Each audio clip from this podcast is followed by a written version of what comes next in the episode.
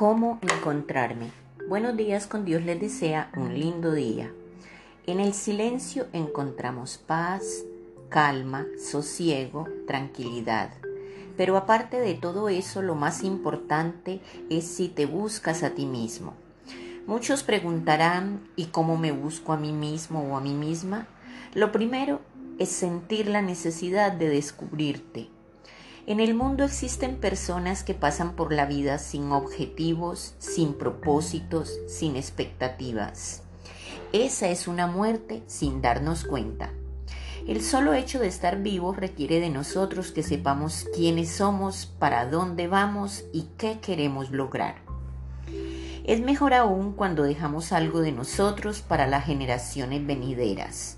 Sé que no todos somos genios ni inventores, pero sí sé que todos podemos hacer algo con nuestra vida para que sea ejemplo de vivir plenamente. El saber quién soy, qué deseo, qué espero, qué busco, ya es un paso muy grande para poder avanzar y dejar una huella para los que vienen atrás. Pensar en uno mismo no es solo el deseo de buscarnos, sino de sabernos encontrar.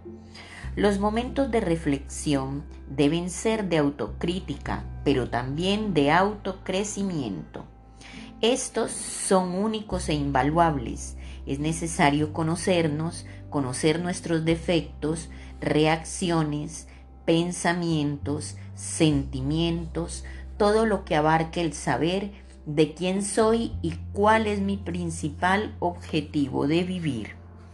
Muchos sobreviven, pues nunca descubren el propósito de sus vidas. Si quiero encontrar y conocer a los demás, debo empezar conmigo mismo o conmigo misma. Si no me busco, jamás voy a encontrarme. Muchos creerán que es solo un juego de palabras, pero no. ¿Cómo vas a darle a los demás si ni siquiera conoces qué tienes tú? ¿Cómo vas a aportar al crecimiento de otros si tú no has crecido?